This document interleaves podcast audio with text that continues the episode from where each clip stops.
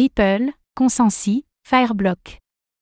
Mastercard compose une équipe de choc pour s'attaquer au MNBC. L'avenir passera-t-il par les monnaies numériques de banque centrale, MNBC Oui, selon le géant des paiements Mastercard, qui compte bien s'attaquer à ce juteux marché. L'entreprise vient d'annoncer la création d'une équipe de consultation et de recherche pour mieux en comprendre les enjeux. Et l'on y trouve des poids lourds du secteur des crypto-monnaies.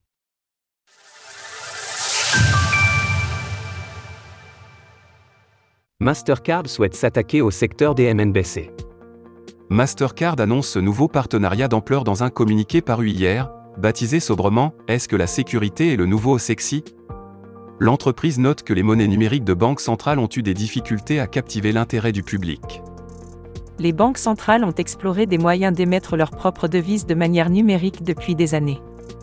Mais leurs efforts n'ont pas captivé l'attention du public, à l'inverse des crypto-monnaies, pour le meilleur, et plus récemment pour le pire.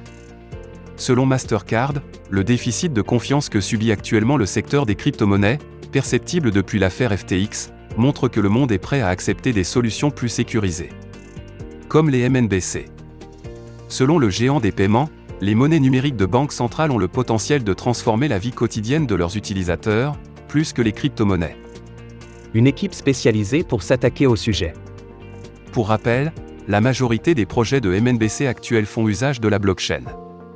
L'idée de Mastercard est donc de créer ce programme de partenariat, afin de mieux comprendre les bénéfices et les limites de ces actifs encore très novateurs.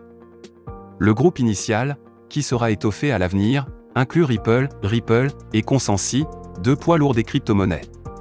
L'on trouve aussi l'opérateur Fireblock, un service de garde de crypto-monnaies associé à plusieurs grands acteurs institutionnels comme Revolu ou Crypto.com.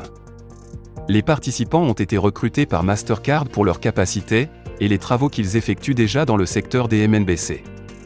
Leurs efforts incluent la capacité de Fireblock à construire de l'interopérabilité. Les travaux de Consult Hyperion avec des banques centrales et des processeurs de paiement. Ainsi que le lancement d'un stablecoin national par Ripple en collaboration avec la République des Palaos. Mastercard s'est montré historiquement ouverte aux technologies blockchain. Cette nouvelle initiative est donc dans la lignée de ce que l'on a pu voir de la part du géant des paiements, qui souhaite faciliter les moyens d'échanger de la valeur.